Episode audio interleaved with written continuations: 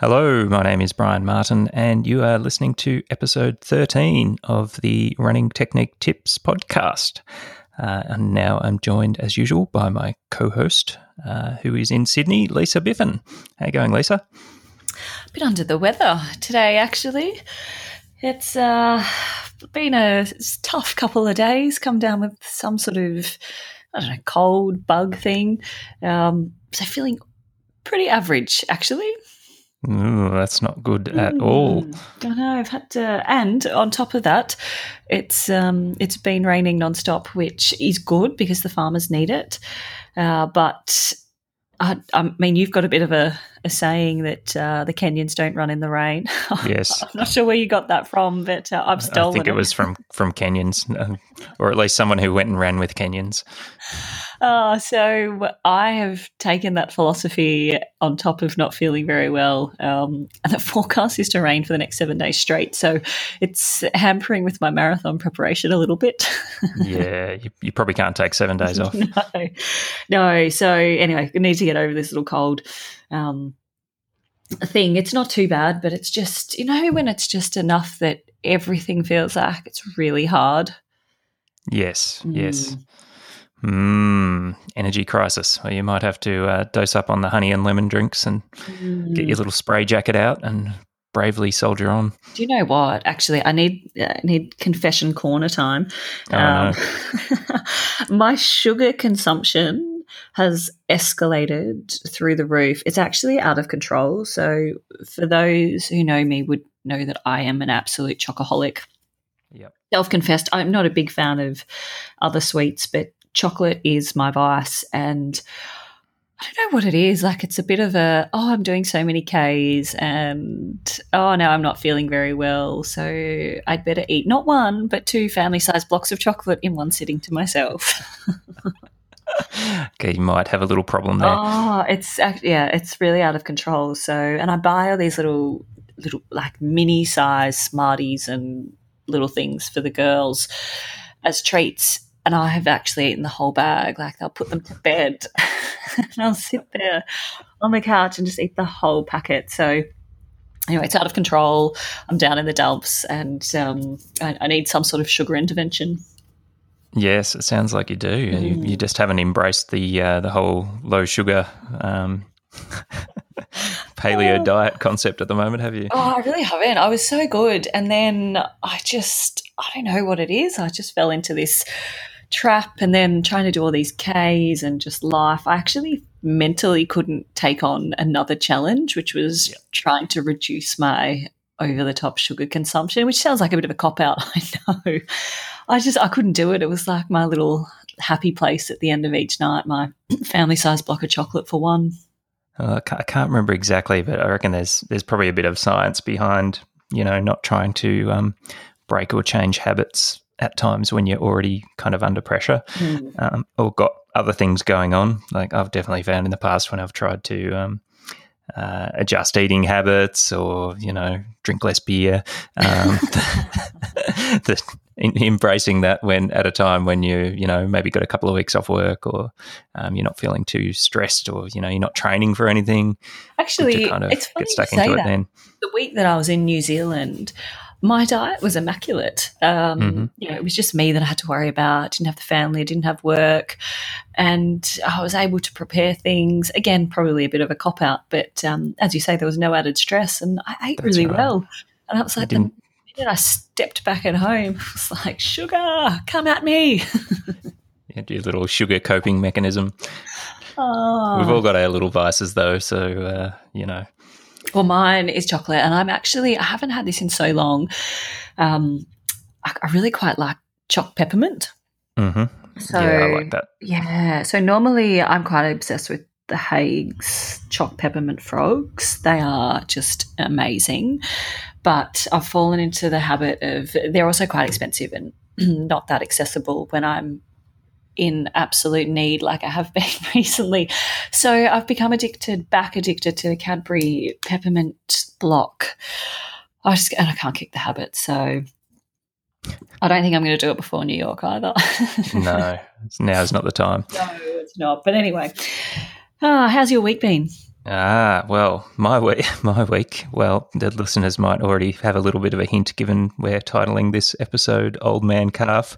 I've actually had um, probably the biggest challenge of this marathon campaign um, over the last week, um, just completed. Uh, so it's been been a bit stressful actually, because um, yeah, during well, just be, as I was just getting going on my um, run on Thursday morning, my calf tightened up and yeah, just kind of, you know, stopped, gave a little rub and got going again. And then it tightened up again. And I thought, oh, this is not too good. So jogged back towards the house and yeah, it tightened up a third time. And I was like, right, that's it, abort run. So, um, yeah, I've uh, potentially got a little bit of um, old man calf syndrome going on, which is a bit, galling because I don't really believe in old man calf, but perhaps I'm just in denial given on this podcast I am a man and I am older than you. That's probably most likely to happen to me. Um, so maybe it is a thing. I'm not sure. Uh, and right in your taper as well. And how's it going with your mind? Uh, I, I think probably the mind aspect has been perhaps more challenging than the physical side because I haven't torn it and I haven't pulled it, strained it. Um, at least I don't think so because I don't think I'd be walking around pain free and have been able to resume running again without pain. But yeah, it certainly kind of um, does knock your confidence around a bit. Mm. So um, yeah, you start thinking, uh, is this my marathon campaign over? Mm. like, if this gets worse, or you know, if it goes from being tight to um, pulling a muscle, um, then yeah, it could be kind of game over for the marathon campaign. And um, whilst I don't think that would cause me to implode psychologically, I must admit I'd be pretty unhappy if that actually did happen. Yeah. So yeah, just kind of confronting that reality of um, yeah, all of your kind of hard work and uh, dedication to this goal could potentially be at risk due to um, yeah your body sort of giving out on you. So, what do you think's yeah. caused it? Ah, well, this is part of the mental challenge because when something like this happens, you just pretty much, well, I don't know about other people, but I sort of start second guessing everything that I've done and thinking, well, what is the thing that I did that was potentially a mistake that could have caused this? So the answer is I don't really know, but I suspect it's probably a combination of factors.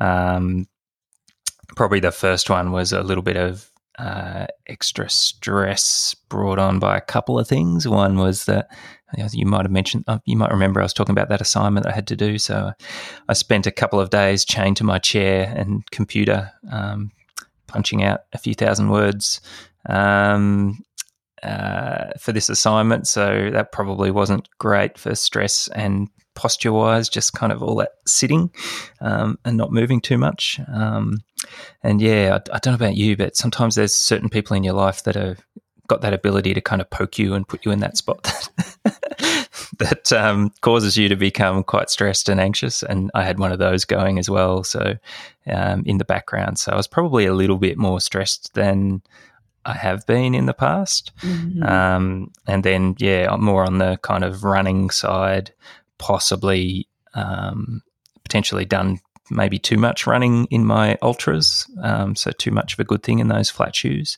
Um, and it was yeah, when I was chatting to Tom, it was uh, uh, last week. Tom DeCanto he was uh, mentioning that you know the extra load that the flatter shoes do, and I'm kind of aware of that, but. Um, uh, it was kind of like so far so good, and I was really enjoying running in them. But because when I got the second pair, I did probably start including them in the rotation a bit more than what I had. So possibly um, a little bit of uh, overdoing it in the flat shoes perhaps may have contributed. Mm. Um, so yeah, they were probably the main couple of things. Um, and then yeah, a few weeks ago I had that wind sprint session um, that I did, which uh, I then decided wasn't a good idea to include in the program and took out. And whilst I didn't feel anything go wrong during that session, um, it could have been a potential contributor doing that extra speed work. And I also, uh, tr- truth be told, and this again comes back to Tom's conversation. So it was really good that we had that um, chat just to kind of highlight these things. Um, and he was talking about the kind of double whammy of speed work combined with flat shoes. Mm. And that wind sprint day, I actually did do that in the ultra um, marathon racing shoes. So I didn't really kind of think that through before I did it. And if I had my time again, I probably would have just done that in my um, marathon racing shoes, which have got a little bit of um, extra heel in them. So uh, yeah, there's a few things, but you know, I kind of agonized over that for a couple of days, and then I was like, well, yeah, here I am. I've got a tight, tight calf. Um, I've just kind of kind of start looking forward rather than second guessing everything I've done. Mm. Um, so yeah, just sort of been focusing on um, looking after it, and yeah, took a t- couple of days off running just to let it kind of settle down, and uh, yeah, then just kind of get back, getting back into it, and readjusting what was left of my taper. So what? You've got two two weeks to go. Uh, yeah, a little under, as we're recording, it's a bit under two weeks to go. Um, So did you yeah, get we- any running done last week, or did you cross train? I know how much you hate cross training. yeah, no, I didn't do any cross training training because I do hate that. Um, but yeah, I did do. I actually did a couple of easy runs on the Tuesday, and maybe I'll just do my recap since you've asked me about that. Yeah. Um, and this will be short because there wasn't a lot of running. Uh, the Tuesday, I just did a 40 minute um, run, and that was really quite easy. Um, I think I did about seven and a half Ks and uh, yeah, 125 heart rate average. Uh, Wednesday was, um, I actually usually do that midweek long run on the Wednesday, but because that was the day my assignment was due, I was a bit short on time. So I decided to skip the long run on that day, which perhaps in hindsight was probably a good thing. Um, so I just did another 40 minutes easy that day, 127 heart rate average. Uh, and then that brought me to Thursday morning, which was the morning that I w- was intending to go out and do 90 minutes. Um, that was when the calf tightened up. So I didn't do any running on Thursday, uh, took Friday off. And yeah, and during those two days, I was kind of furiously, furiously self massaging and stretching and doing a few other things to um, just work on the calf a little bit. Um, and then I felt uh, that I could go for a jog on Saturday. So I did a 40 minute jog on Saturday, which was really slow. That was just under six minute kilometre pace. Um, so yeah, I was really just kind of a bit tentatively plodding around on that one. And Sunday, was feeling slightly more confident. So I just did a 75 minute jog. Again, that was pretty slow. That was 545 kilometre pace. So that was the week. I think it was only about 36 kilometres in the end. So it was definitely a, um, it's definitely a taper.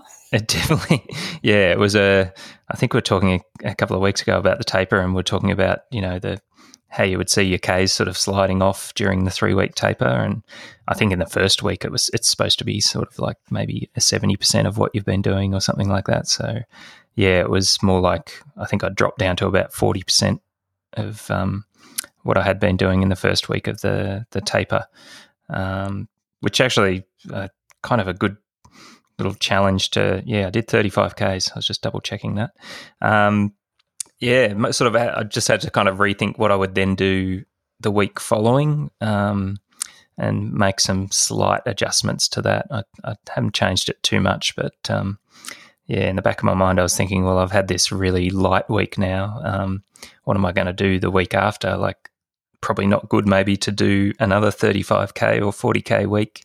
Um, other my my body's just going to forget forget about all this fitness that it's built up over all this time. Um, and maybe again, that's kind of like a psychological psychological thing. Probably that you don't detrain that quickly.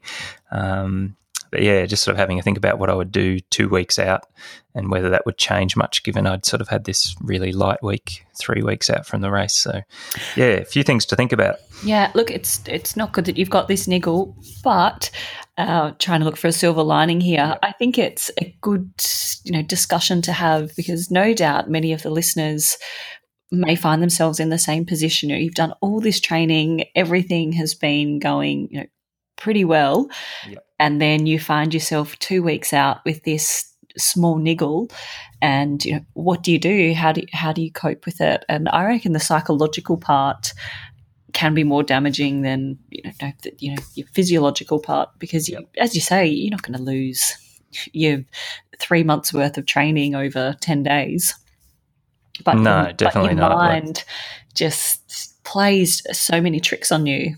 It does. And look, you know, the at the extreme end, you're thinking, what if I can't actually do the marathon? And then you're like, well, is everything I've been doing a waste of time? Um, have I accomplished nothing? Because, you know, it wouldn't be the first person who hasn't made it to the start line in a marathon. Like it, it happens to people all of the time. Um, so yeah, I kind of immediately I was kind of like, well, worst case scenario, what happens if I can't do the marathon?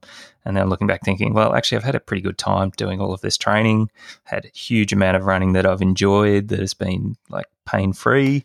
Um, I've made you know learned a lot and made a lot of progress fitness wise. There's lots of stuff that I've kind of recorded um, along the way that shows that what I have been doing has actually been working and quite successful. So, you know, worst case scenario, I was thinking, well, if I actually can't do the marathon, I've still actually had this pretty amazing, consistent um, run of running um, and learned a lot through the process. And and look, if you're only doing it just for the satisfaction or for the achievement of running the one day, I don't know if you're actually doing it for the right reasons. Because you know, I, I don't know about you, but I like running most days because I really enjoy running most days. Um, yeah, look, I agree. I actually don't really enjoy racing that much. I much prefer the training, which, mm-hmm. you know, I like to have a race so that it gives me the motivation to train. But yep. I, I don't know. I, we were, we talking about it a bit before we started recording, and sometimes I don't really want it enough. Like, yep. you know, I, I I'm not, I don't have it in me to kill myself enough for a result. yeah. uh, you know, I enjoy the process. I really enjoy running. It gives me freedom and it's quite meditative. But, you know, I, I'm not going to kill myself to you know get across the line by an extra second. And yep. it's you know, it's probably why I'm not an elite athlete because I don't have that killer instinct. And I'm perfectly okay with that. I, I really enjoy the process. I enjoy the people. I enjoy the environment and I enjoy how it makes me feel. Yes, and look, uh, particularly for training for the marathon, it is such a process, and I think you and I have discussed this before as well. And I'm not sure whether we've actually discussed it when we've been recording, but just I've just been really enjoying like the process of um, training for the marathon because it, it really is just such a lot of um, uh, easier um, intensity running and really enjoyable running um, that is, you know, I'm bor- borrowing now from uh, Dr. Mark Cucuzzella, who's um, uh, one of my running gurus that I've kind of looked to, but he always talks about, you know, running is recovery from your life and like mm. marathon training really allows you to treat your your running like that because it is just so much easy aerobic running um, that you're doing throughout the process. Mm, yeah, no, exactly. Actually, you sent me a really good quote during the week, and I, I did. I, I really want to quote it exactly how it was because it was so perfect. No, I can't find it. No, I've got it now. No, I've got it. So the quote, and this is in relation to the marathon, which is so you know, in line with what you're talking about and what I've been feeling with this cold, is we want to get to the line 80% in shape and 100% healthy rather than the other way around. Yes. Um, yeah, that's right. You can't run the marathon if you're sick or so injured that you you can't run. So, um, yeah, it's definitely worth keeping in mind rather than tracing chasing every ounce of fitness. Um, that yeah, you've got to get to the start line healthy. Um, I like that. So, it's, yeah. it's, actually my mantra over the next four and a half, five weeks until my marathon, and I think it needs to be yours too with your little niggle. I, I definitely, yeah, it's it's a good mantra to have, um, and yeah, I absolutely bet that we're not alone. Uh, right now, there'll be other people who are about to line up for the Melbourne Marathon, or you know, for New York as or you're Chicago, doing. Soon. I think. Yeah, Chicago. Chicago's this weekend. Um, so yeah, there'd be plenty of people who have got a little niggle or have succumbed to a cold, um, and yeah, they'll be facing exactly the same kind of um, thought processes um, that we are at the moment. So yeah, it's good. We're, we're all actually a friend of mine when I was telling them about this podcast was saying, uh, you know, going to be a bit boring if you're just every week talking about your training and how it's going really well. and uh, yeah, I said, well, you know, it might be going well now, but there's no guarantees. Like, you know, you can go from chocolates to boiled lollies pretty quickly when you're running. Oh, well, whoever um, that was, they've cursed us because I've got a cold and you've got a calf injury. yeah, that's right. So you're happy now? Oh, well, speaking of things not going well, can I tell you about my week last week? yes, please do. Sorry, enough of my woes. well, last week, remember, uh, we were having the semi disagreement about one of my sessions, which was oh, yeah. the, the Monster Marathon pace session. I know, it just was a disagreement. Let's not call it it was a it was a disagreement. So my week overall, I'll just skim through it. Monday, uh, rest day. Tuesday, I did my I did some hills. Wednesday, I got through 18 Ks. Was actually feeling really good. Average 502 pace. And then Thursday, I did my usual track session. And this particular session I loved, but I want to talk about how I felt during it. So mm-hmm. the session was two by two kilometers with 90 seconds rest in between. And so it was on the track, so five laps of the track. And the aim was to do it in 405 kilometer pace. And, you know, on the track for me, I, I usually find that pace quite easy. So I did the first one in exactly eight minutes. So my pace was four minutes. And I felt awful. And so I don't know whether or not you feel like this or whether other listeners feel like this. That first one, trying to test out the pace, you, you're not completely warmed up, haven't really locked in. It's a bit slower than you would normally run, but you know you've got another one afterwards. And I just felt absolutely terrible and thought, how am I going to do this next one? Did the next one. It was 359 average, so pretty much the same. And all of a sudden, I felt amazing. I could have done another 10 at that pace. I was relaxed. I was enjoying it. It was just as though I was rolling around lap after lap. Um, and it's funny how you can have one that is so bad and then the other one just feels so good. Do you Takes, experience that? Yeah, look, uh, you're right. It does sometimes take a bit to get the uh, get the motor running. So often, yeah, the first one um, can feel a bit ordinary and can be a bit slower. And look, that's not a bad thing because lots of people go out and do those kind of sessions and smash themselves in the first one and run too fast and then kind of ruin the session. You're better off doing the first one a bit easier and a bit slower anyway. So, mm, yeah, that's true. But uh, that was a really good session and I really enjoyed that one. And that was gearing up into my Saturday monster, which, just to recap what it was supposed to be, it was a 30 kilometer um, run in total with a five kilometer warm up and 25 kilometers at goal marathon pace. So that's 416 for me. Yeah.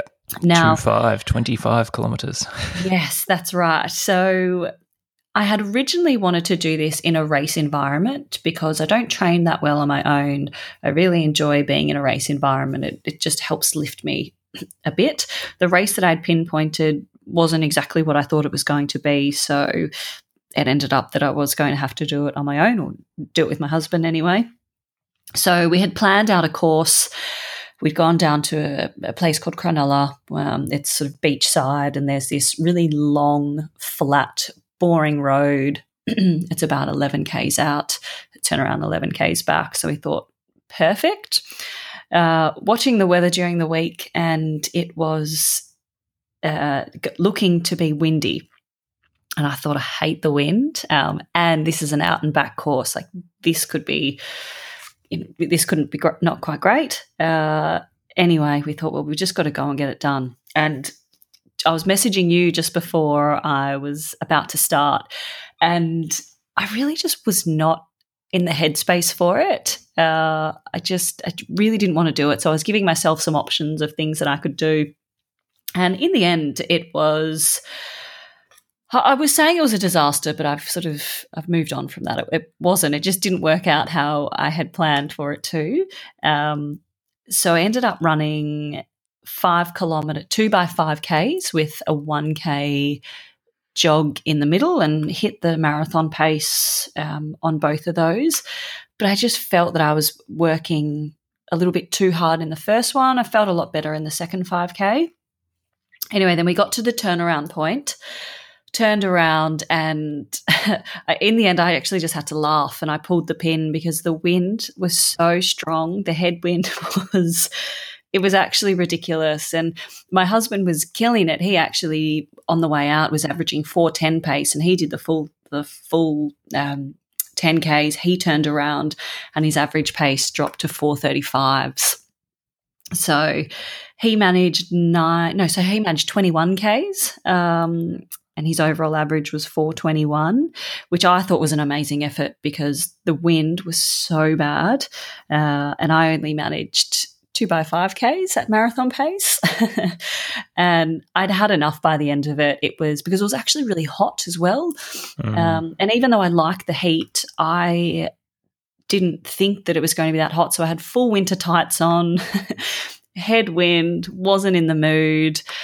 And it just, did not work out how it, I had planned for it to. So I ended up with 25 Ks in total, and I was absolutely stuffed at the end of it. So I'm actually glad that I didn't do the whole lot. Um, I think I would have been buried. And then know, knowing now that I've come down with this cold, I think is, you know, another reason on top of why everything was just feeling so hard. So I learned a lot of lessons in that. and I think the first one is if something isn't like a session isn't how you thought it was going to be, and if it is a difficult one, maybe just don't do it in the first place. yep. um, so, look, I actually wasn't even that disappointed with it because my head wasn't in it. I'd said to you at the start that I wasn't really wanting to do it. And then with that wind, it was all just too hard basket for me, to be honest. I, I sort of gave up. yeah. No, I think I think it was good to pull the pin when you did because there wasn't really anything to be gained running back into the wind. No. Um, all that would have done was probably dent your confidence because you would have had to work really hard to try and get near your pace. Yeah. Um, well, that's it. And I was working too hard on the way out anyway, especially in that first 5Ks. I felt awful. Uh, it started to feel a bit better in the second 5Ks, but it just, it was really just all too hard. And I think I was obviously getting this cold. Um, and some days it's just not your day, is it? No, definitely not. And look, yeah, when you were telling me about that session and how it was windy and hot, I was just like, you know, alarm bells, alarm bells, because I was, I was just thinking back to that run that I did three weeks before the marathon last year when it was really quite warm and windy, and that was that was pretty much the run that kind of cooked me up, I reckon. So mm, yeah, I was glad when you told me that you pulled the pin. Well, I did have you in my head as well when I was running this, thinking that exact same thing too, going, well, I've still got five weeks to go. Um, this is really not a make or break. And it still hasn't changed my mind on my goal time of the sub three.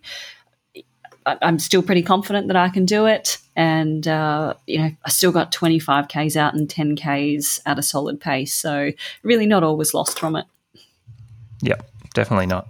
And so, yeah, and the, the bigger picture is you've done all of this, done all this other amazing training and lots of consistent running and sessions over months now. So, so one that didn't go to plan is really not anything to be too concerned about. No, and I actually I think this is another good lesson for listeners as well. Is so that one didn't go to plan, but as I said, my Thursday session, those two Ks, if if my session had have been you know five by two K or ten by two K, the way that I felt. I was just like, I was feeling so good, apart from that first one.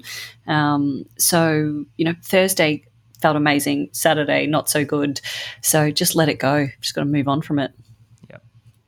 Um, and then on the Sunday, I just had a really easy 10Ks. Uh, actually felt really nice. We went up to this beautiful location, run around this amazing lake.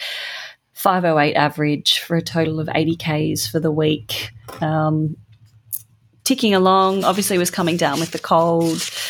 And uh, I've got, I think now was five five weeks till race day on Sunday.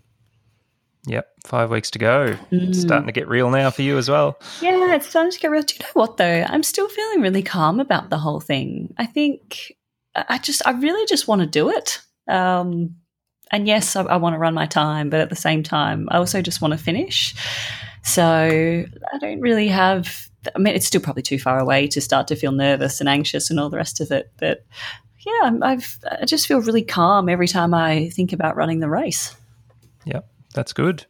Mm. Calm is uh, is a good thing, uh, as opposed to me, who started having weird marathon dreams. oh no! Do you uh, do you want to talk about them?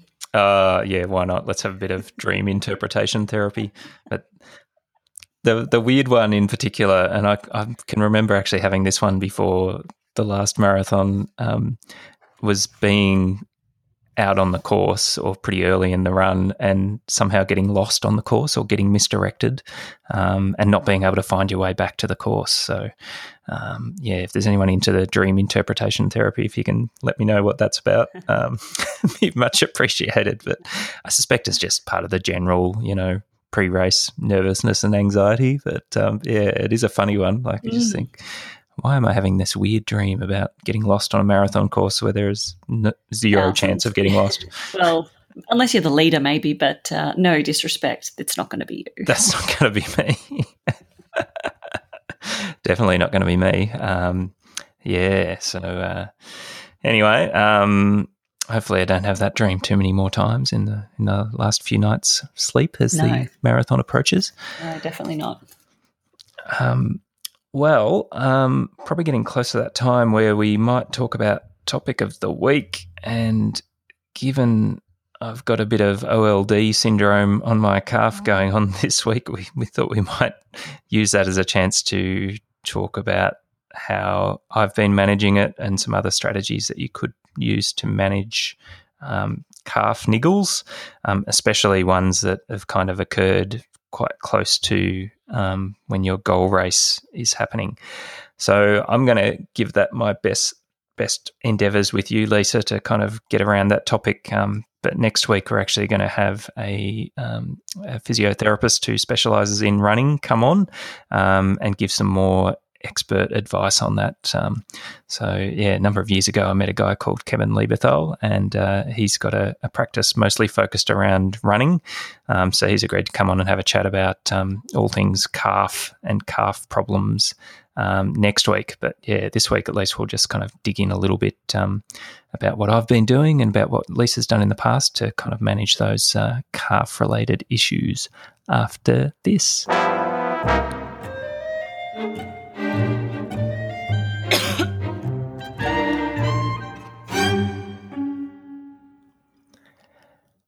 So, Lisa, um, coughing away over there. I am. I'm trying so hard uh, to keep it under wraps, but um, not winning. Not winning. Oh well, we've got a bit of cough in the uh, in the topic of the week intro, but uh, all good. So, um, uh, do you want to maybe talk a little bit about, if you're not if you're um, if you can talk? Yeah, no, no, I'm, I'm all good now some things that you've done for calf niggles in the past. Yeah, um, so I've to kind of keep yourself keep yeah. yourself going, and anything you've done in particular, if you've been carrying something into a race. Mm, so I've had two calf related injuries. One actually turned into a bit of plantar fasciitis, and that I actually didn't realize that it had stemmed from the calf. And at the time, I'd been doing two things. First of all, and Tom actually, Thomas DeCanto actually mentioned this in the uh, the chat that he had with you. It was about doing um, too much, too fast, too soon. And I'd come from quite a long layoff and sort of had hit, just gone straight into running some track stuff quite quick and thought that I had done, well, I did get plantar fasciitis, but it had stemmed from my calf tightening so much just from that excessive speed work that I had done. And then the other part is, and you may not suffer from this, Brian, but I was walking around a lot in high heels. uh, not usually, no. not this week for you, anyway. Um, so I find that from doing a lot of speed work and being in high heels a lot, I just get really tight calves from it. And so that particular injury, I actually went and got dry needling um, into the calf, which and then so the I went and saw a physiotherapist for it. They put the dry needles in, but then they also massaged around the calf area as well, mm-hmm. and you know it actually fixed up the calf. I reckon in about two weeks. I found I responded really, really well to it um, in conjunction then with just some of my own stretching at home. Yeah. Uh, so that that was a really positive um, thing for me. And then I have actually pulled or had a calf strain. This was about two and a half years ago, just before I was heading over to New York to run the New York Half Marathon. Yep.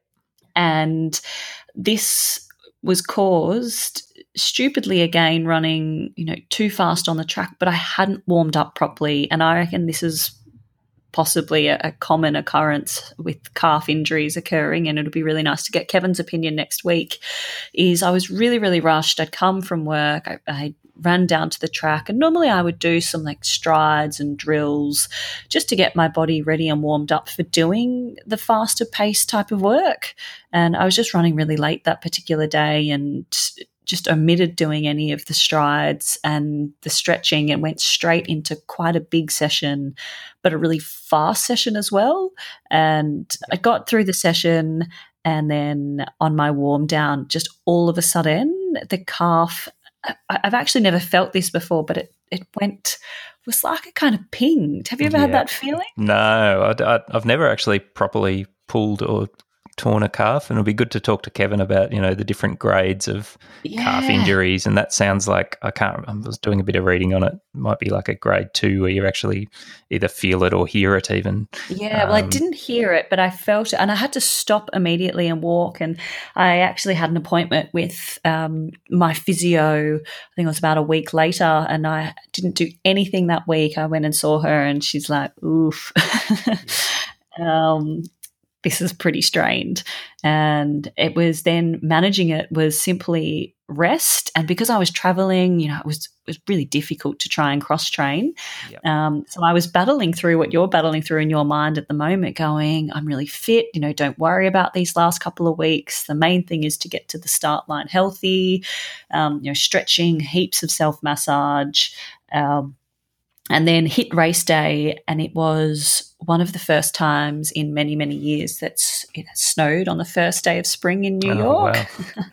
uh, it was absolutely freezing, and I made a grand total of 100 meters of the race before the calf went again. oh, no. um, but you know, from the time that I had done the strain to the race, it was only two weeks, and it just you know the level of strain it wasn't long enough for it to repair. So I was. I think I think it's about six weeks for that kind of thing where you've actually torn or properly pulled it. So yeah, yeah. So it, I actually ended up then getting pregnant after that. So I didn't run really at all. So it, it healed itself, but you know, two weeks was not long enough um, for that level. And but as I said, you know, it was really my own fault. Too too yeah. fast, not enough warm up. Um, silly, and I, I still kick myself to this day for for making that mistake. Yeah. Yes, and I, I think um, yeah, where, where you actually physically strain it or tear a calf, it, it's often the case that yeah, trying to go too fast, um, probably uh, with a lack of warm up or you know jumping straight out of the car and after a stressful day at work and going to try and do a yeah, and that's exactly session. what it was. And it was at the time where I was yeah, I was actually running a lot more tracks, so 1500s. I was trying to break 10 minutes for 3K. So I was doing some really quick type of work, and I had been popped into train with two um, two of the boys in the group, and it became a race. And it's you know I've since learnt since then, two and a half years later, that uh, it maybe train at 80%, not 110%. Yep. Uh, look, I'll, yeah, I was racing pretty, training. No, and that's exactly what I was doing. I was quite impressed with some of my times that I did mm. that day. Until you pulled your calf. and I didn't run again for a year or so later. So, um, yeah, so, you know, really stupid mistake, but I'm sure very common. And yep. especially around, you know, competitive people Yes. Who, you know, like us and like our listeners, it doesn't matter if you're not elite. You know, we all have our own different levels of competitiveness. And uh, yeah, I certainly found myself right in the midst of it that day yep. to my own demise. Yep. Mm. So, what about you? You and your, you and your old man calf syndrome. yes. Well, I'm sure I'm not alone in in that. Um, and uh, yeah, so as mentioned, I, I, I had I'm probably 99.9% certain I haven't pulled or torn this calf. It's just actually kind of probably progressively tightened up without me realizing it until, you know, one day I've gone out for the run where it's actually, yeah, really starting to get tight so much that I'd actually notice it. So, um, so I don't think I've had quite the challenges that you had in that half marathon build up. But what I've been doing is um, a combination of things. Um, Self massage is definitely definitely one um, that I kind of jumped into straight away. Uh, a little bit of dry needling, and the last one I've been doing um, is basically some stretching. And probably of all those three, the stretching has been, I think, the most effective um, at kind of um, alleviating the symptoms um, and really loosening the calf up so that I haven't really, um, after I've sort of got into this regime of stretching it, um, it hasn't actually, I haven't actually felt it while I've been running since. So um, I think of all of those three things um, that the, the stretching has been been the most beneficial. And the type of stretching I've been doing is, you know, how we're talking about, we often talk about doing that yin type of stretching where it's mm. three, four minute holds. Yeah. Um, I've really been holding it for a long time. Um, and I kind of suspect, and, you know, bounce this theory off Kevin next week that um, could even be like, you know, even the, the muscle fascia t- tightening up.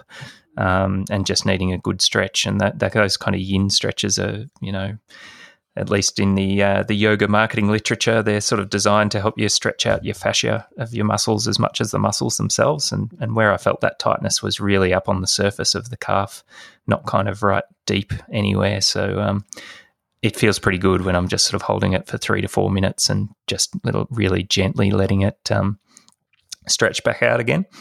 Um, so yeah, for the, to this point at least, that's what I've been doing to manage this. Um, and yeah, I'll probably leave the uh, some of the other rehabbing things for Kevin to talk about. But one of the other things I did was I've, i went digging through one of my drawers um, and found an old pair of those um, uh, calf socks.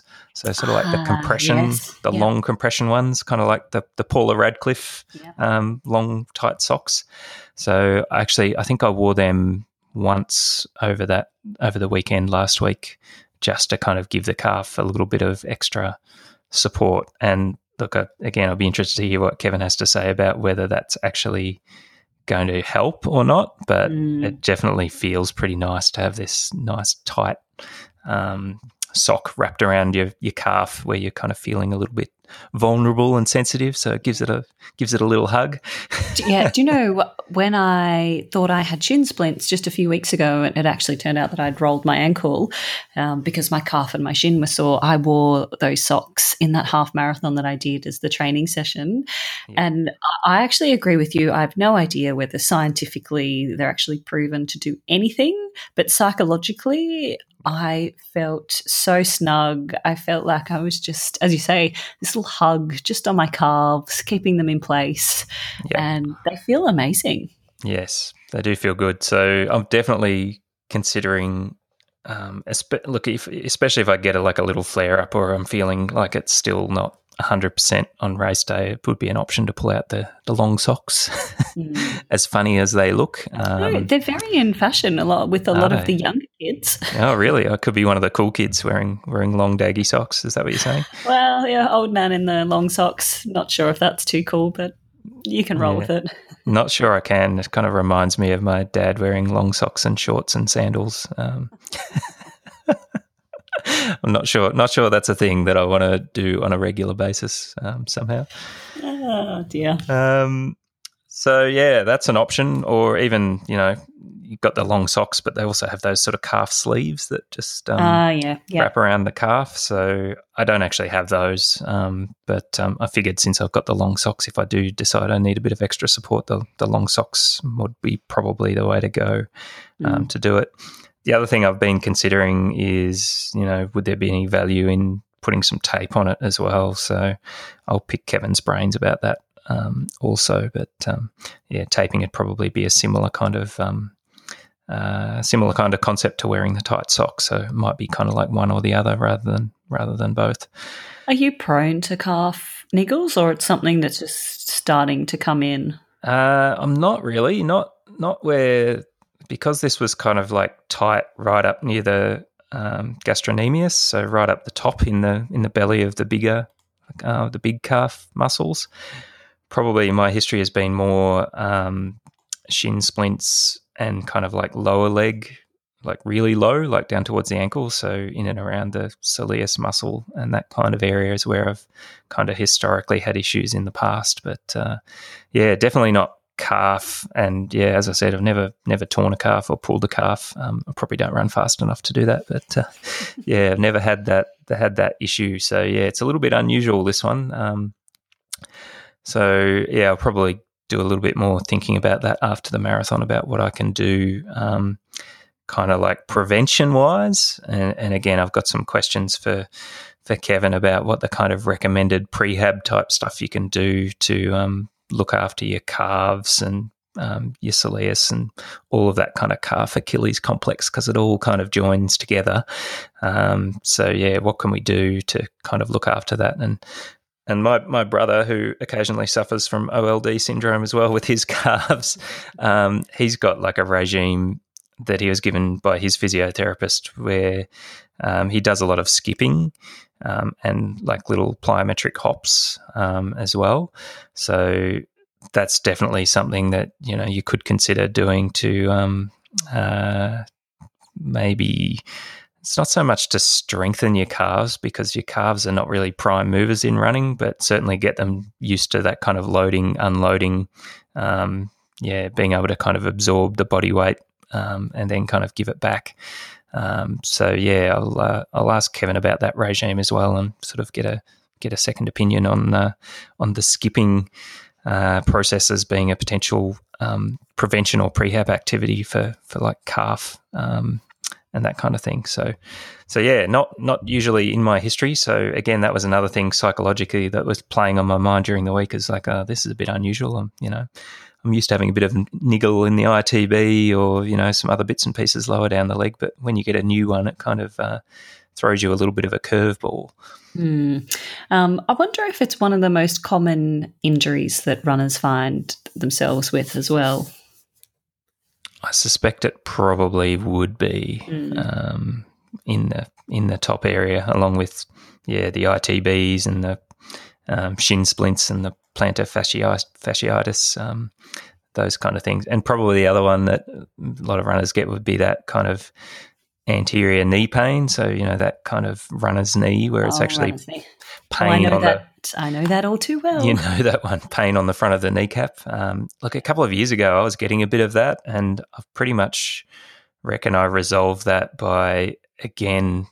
It's a bit of a yin stretch, but I don't know how I got into this habit. I think it was probably because I was getting those getting a little bit sore on the front of the knees. But when I get back from the run, the first thing I do is pretty much get down into a little squat position and just mm. sort of mm. hold that for three or four minutes. Um, I basically do that while I'm downloading my um, watch to my um, iPhone. Um, and yeah, that that just kind of stretches out that whole area really well, um, and also stretches out the lower legs um, while while you're in it. So that kind of position's not a bad one to kind of get yourself into. So yeah, so I've now got three yin stretches in my um, my maintenance regime, Lisa. I've got the mm. got the squat of doing some of these longer calf stretches and um, that pigeon pose um, that we've both been doing to kind of manage our um, glutes hips. and hips and yeah. ITB type things. So, so yeah, there's there's three. I'm hoping I don't have to do any more because they're quite time consuming. look, and they're painful. I have a, a bit of a love hate relationship with with yin because I'm this sick person that quite likes the pain. yeah. But uh, I think I've mentioned before, it takes me to some dark places sometimes when you hit that sort of four of the fifth minute of like the hip stretches. Uh, yeah, I'd hate to be, I hate, I would hate my thoughts to be projected on, yep. onto a screen somewhere. yeah, can be can be psychologically challenging. It's definitely easier doing that kind of stretching when you're actually in a yoga class. Um, so yeah, that's probably something I would consider for um, uh, after the marathon as well as just going to a regular yin class once a week would be a good thing to kind of stretch out a bunch of things. Mm. Uh, so next week we've got Kevin on the physio, who's going to be looking um, yep. a lot closer at the calf injuries, why they're caused, and the maintenance. He's going to go full calf um, and yeah, full full running physio. He's going to nerd up big on that one. I reckon Kevin is uh, a very knowledgeable knowledgeable man, so I'm, I'm looking forward to hearing what he has to say about that. Yeah. So I guess any questions, any listeners that are suffering from either a new calf strain or an ongoing one that they just can't get rid of, um, email them in or pop, them on the Facebook, and we'll send them Kevin's way to answer. That's a good idea. And I think one of the questions I'm going to ask him about is like similar to your situation, when should you actually just not toe the line? Like if it's if you've actually torn a calf and you're only two or three weeks out, there's there's probably not a lot of lot of um, good that can come out of trying to run. So yeah, be getting some advice from him about the when you can manage it versus when you should actually um, uh, reset for a different goal on another day um, yeah. into the future. Do you know what? And it's not a bad point because there are so many races and fun runs on these days that okay so just say for example you don't quite make melbourne um, i'm sure if you rested the calf and you know you've got a six week um, rehab period you're not you've done so much work like why lose that fitness why not you know look for something in eight weeks time yep so yeah, you could definitely do that. Could definitely do that.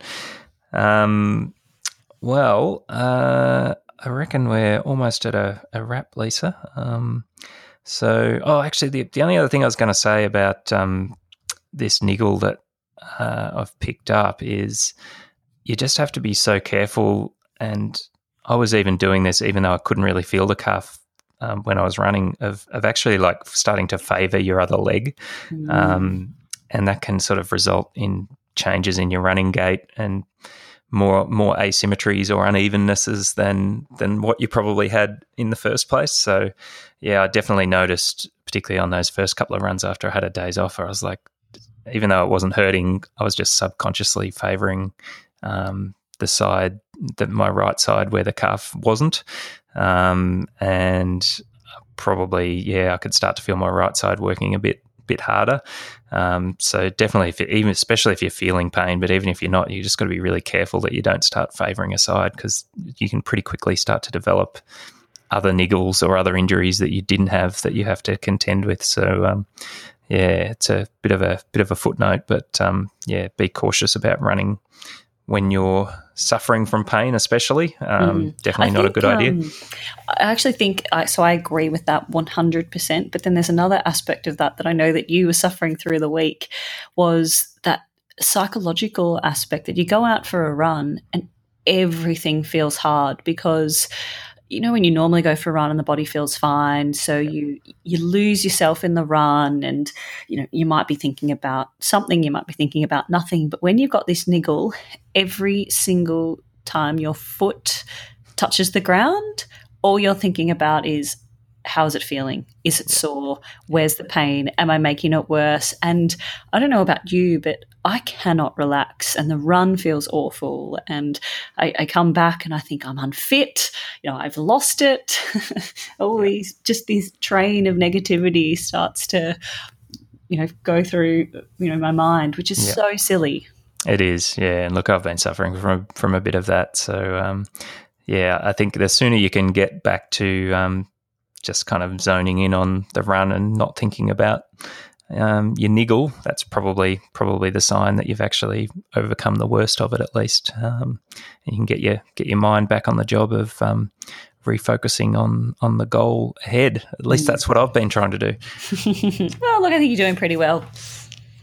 Yeah. All right. I reckon reckon that's a wrap, Lisa. So um, uh, should we talk? What are you doing next week? We should do the week ahead before we sign yeah, off. What am I doing? Well, I'm trying to get over this cold because I have got two more big weeks ahead.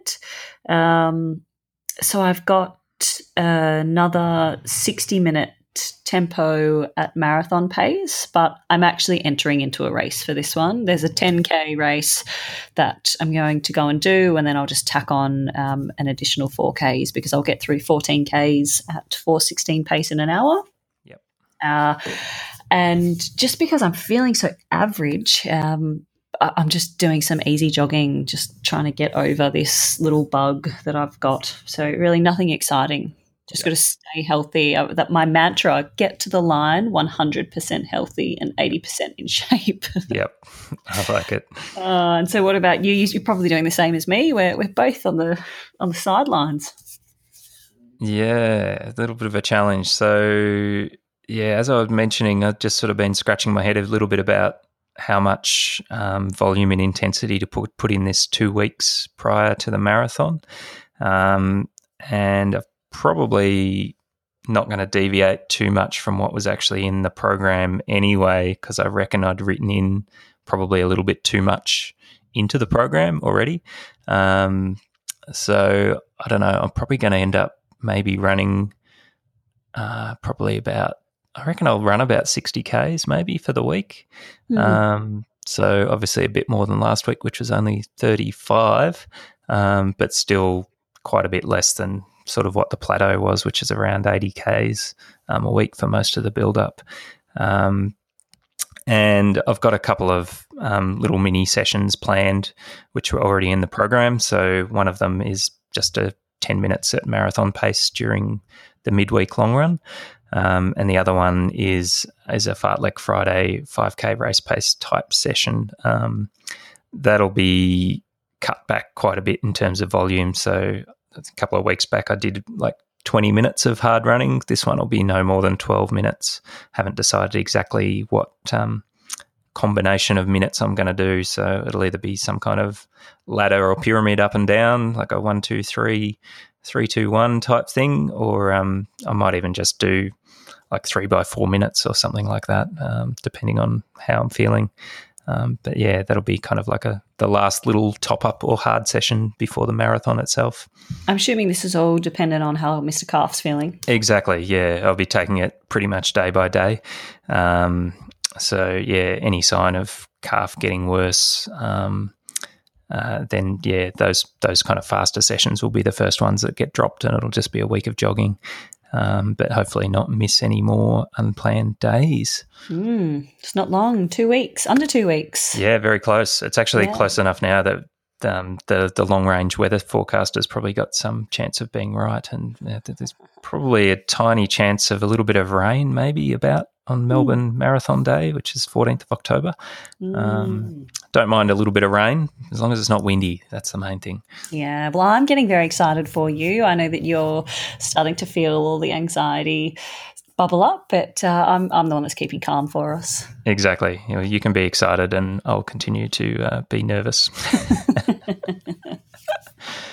Well, maybe go Oh, and put good. your calf in a bucket, hot water, Epsom salts, old school. Yep. All right, I will. I'm going to go and dunk my leg in a bucket bucket of water now, and uh, yes, we'll um, be talking to you again next week. You have been listening to the Running Technique Tips podcast with Brian Martin and Lisa Biffin. Catch you later.